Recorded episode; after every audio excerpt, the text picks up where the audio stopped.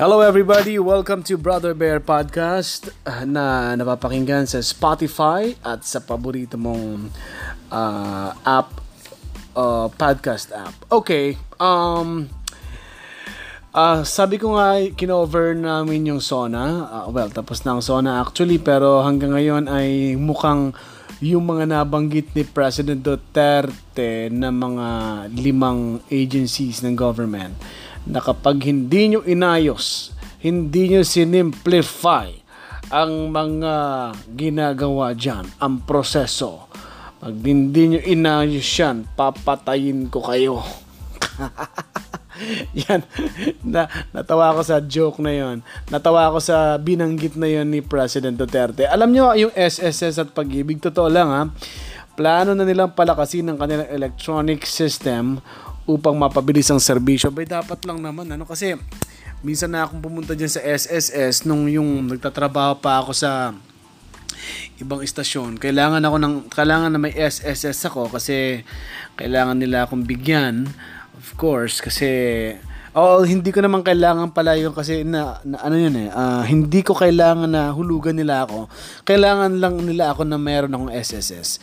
Kasi ever since talent talaga ako uh, nandun na ako sa wala akong ano um, ako ang maghuhulog sa sarili kong SSS or mga insurance na kailangan sarili ko kasi ever since na nagsimula ako sa ra- radyo ay talent ang aking uh, kalagkayan. Yun. So, SSS at Pag-ibig may planong palakasin ang kanilang electronic system upang mapabilis ang serbisyo. Dapat lang ho, ano, kasi kung hindi papatayin daw kayo dyan, Pangulong Duterte kapag pinahirapan. Kasi maawa naman talaga kayo sa mga tao na nakapila, naghihintay, minsan papabalikin pa ng sa susunod na araw. May mga ganung mga agencies tapos hindi niya pa makukuha yung kailangan niya at ang sabi nga ni, ni President no uh, kaya pinapabalik-balik, kaya pinatatagal ang hinihinging papel o permit o kung ano pa man na hinihingi sa isang ahensya. Doon pumapasok yung corruption. Doon nagkakaroon ng uh, doon nagkakaroon ng problema. Kaya maraming na nahuhututan, marami na nagiging uh, naging ugat ng corruption 'yan dahil patatagalin, oh, gusto mo padali yung papel mo, bayaran mo ako ng ganito. Ganyan, mga gago lang. So, dapat lang talagang kagalitan kayo ng Pangulo at kapag hindi nyo inayos yan, sabi niya ay papatayin ko kayo. okay, uh, isa pang gusto ko i-share is uh, yung program kanina sa konsulta mo ang saya-saya, no? Yun yung ang topic namin, simple lang naman pero marami makaka-relate. Pananagutan ng paaralan sa mag-aaral. And the other one sa medical topic is uh, hemorrhoid or almoranas. Uh, puntahan niyo yung Facebook Live namin, naka-share naman sa yung sa UNTV Radyo La Verdad at naka-share sa Facebook ko sa Brother Bear Live. Ang saya ng usapan, may mga tanong doon na uh, galing sa law, uh, galing sa mga listeners, callers na nagpasaya sa amin dahil ang ang ang, ang husay ng mga guest guest ko kanina doktor at lawyer attorney Nilo Rico II and of course Doc Joseph Lee marami doon paraan kung paano maiwasan. At si Doc Joseph, kung gusto nyo, turuan ka na magka-almoranas. hindi lang siya nang gagamot. Pwede ka niya rin bigyan kung gusto mo, pero hindi niya, pero biro niya lang yun. Okay, si Attorney Nilo naman, diniscuss niya yung karapatan ng mga estudyo, ng isang paaralan, papan, pag may mga bastos na estudyante, paano ngayon uh, kikilos sa isang paaralan kasi may mga nagvo-violate na students, si paaralan ngayon medyo nahihirapan din Uh, kaya yung katulad ng isang kliyente na school, uh, tinuruan niya ng paraan kung paano madidisiplina yung estudyante. Kasi talaga, at saka isa palang bawal yun, may mga field trip kayo, uh, may mga anak nyo or kayo, kung estudyante ka nakikinig nito, no?